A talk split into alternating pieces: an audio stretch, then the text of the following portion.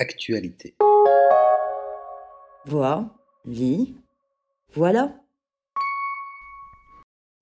L'enfant fleuve de Cécile Elma Roger et Ève Gentilhomme au Diplodocus. Si tout le monde n'a pas eu la chance d'avoir des parents communistes, on sait aussi que la vie n'est pas un long fleuve tranquille. L'album de Cécile Elma Roger et d'Ève Gentilhomme raconte comment Abel, devant ses amis réunis, clama un beau jour qu'une fois grand, il deviendrait un fleuve. Ah, un adulte, cet enfant qui a mal tourné, assurait sereinement Franquin. Devant ses amis, Abel indique qu'il veut être un fleuve, un jour prochain, plus tard. Et là, c'est la consternation.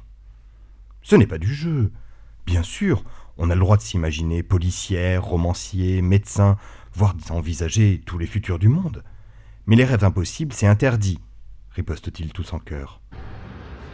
Si t'es sûr de ce que tu vaux, faut tout essayer pour l'obtenir, mais accepter aussi qu'il y ait de la casse. Ah, la cruauté enfantine. Parfois plus sévère que celle des adultes. Prompt à dégainer l'armada d'arguments, il démontre à l'audacieuse Abel que, non, non, non, on ne peut pas prendre ses rêves pour des réalités. Personne ne le niera d'ailleurs. Un fleuve, ça bouge constamment. Et puis pour jouer et courir, ça manque de bras et de jambes. Pas commode cela. D'ailleurs, un bras de mer, peut-être, mais sans main ni coude, qu'en faire?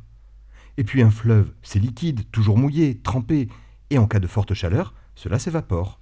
Comment tu veux expliquer ça un, un jour t'es un chien, le lendemain t'es un homme. Je ne crois même pas ce que je viens de dire. L'inventaire à l'après-vert accumule les objections au fil des pages. Tout passe en revue de ce qui rendrait la vie d'Abel insoutenable. Ne plus parler, être englouti dans l'océan, une solitude infinie. Abel pourtant n'en démord pas. Il déploie avec patience des trésors d'imagination, de poésie, compose des réponses et des recettes habiles, pleines d'humanisme. Fleuve il sera, et en convoite toutes les facettes. Point de solitude quand on est peuplé de poissons et de sirènes. Et pourquoi des jambes et des bras quand on traverse si aisément les continents que l'on transporte des baleines sans peine, qu'on enlace tant de créatures marines? Être fait d'eau, c'est chouette. On ne redoute plus les orages. Et s'évaporer, la belle affaire. On redevient goutte avant de retourner à son lit. Ah oui, ne plus quitter son lit. Mais surtout, devenir l'océan. Être lui et que lui soit un peu de soi. Abel a réponse à tout. Presque. Car ses amis n'oublient pas les hommes, leurs bateaux et leurs usines et leurs déchets sales. Comme ça, sans y penser, il les rejette. Abel se rembrunit, se renferme. Devant son silence, les amis paniquent. L'ont-ils blessé? N'y aurait-il rien à faire?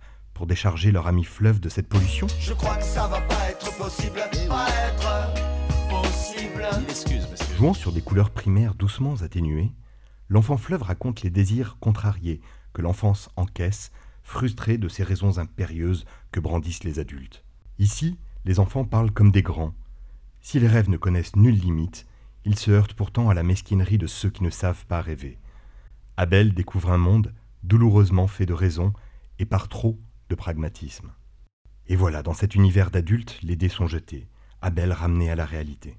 Fort heureusement, les amis savent ouvrir leur esprit, voir plus loin que de bêtes contingences pratiques.